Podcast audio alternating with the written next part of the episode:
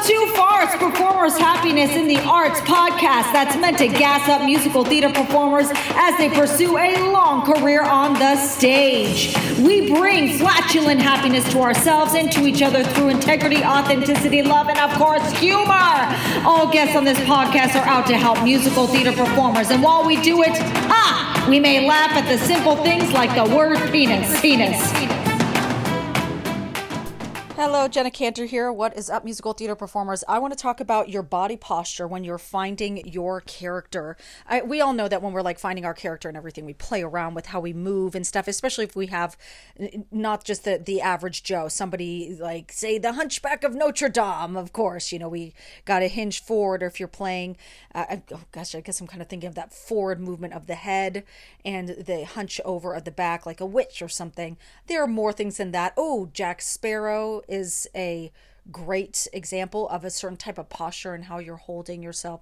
I want to talk about posture though, specifically because eh, in a preventative way, when we're choosing to do things and misalign our bodies, basically, other than the straight up and down posture, your body is going to have a reaction over time. So if you're filming a character where your neck is pushing forward for long periods of time, that is going to affect you. It is going to affect your neck, your neck, your shoulders. You'll likely need a lot of massages. The head weighs so much. I forget the kid in Jerry Maguire. No, the the head weighs blank pounds. It was very cute.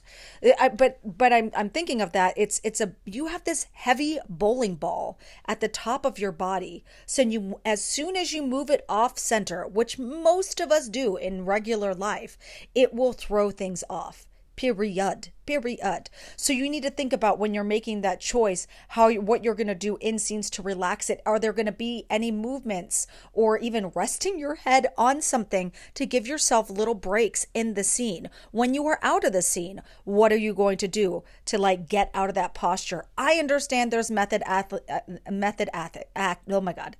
Third tries a charm.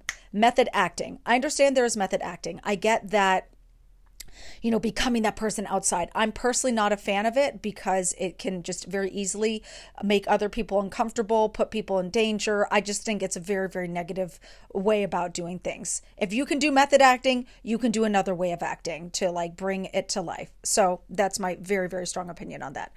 Now, but that being said, say you're playing uh god the a, a, a, character let's just stick with hunchback since i already said it with your head protruding forward and everything you got to balance it out in between. You got to get back into some sort of over exaggerated, prim and proper, chin tucked in so your spine is in alignment. You don't have that forward head to give your spine that break. I would also maybe even look into doing exercises to get your upper spine into extension and your chin up to the ceiling. So you're essentially kind of in a back bend position to get the opposite in there and work those muscles there as well. Because once your head is being protruded forward like that, it's turning off a lot of muscles in the front of your neck and on a lot of the muscles the back of your neck and down. It sucks. It sucks a lot.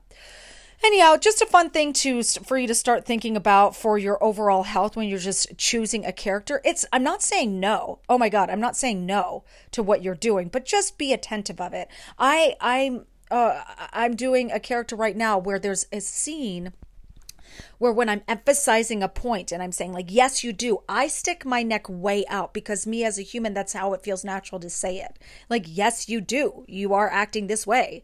And it's little things like that. It's good to have awareness so that way you can help correct your posture later so you're not stuck with your head forward or things off. I'm focusing on the head a lot now. Of course, there are other body parts and things you could look at, but the head is such a common one that I've seen out of alignment and especially depending on your character that I thought it'd be good to address to help you out. That's it. Take care.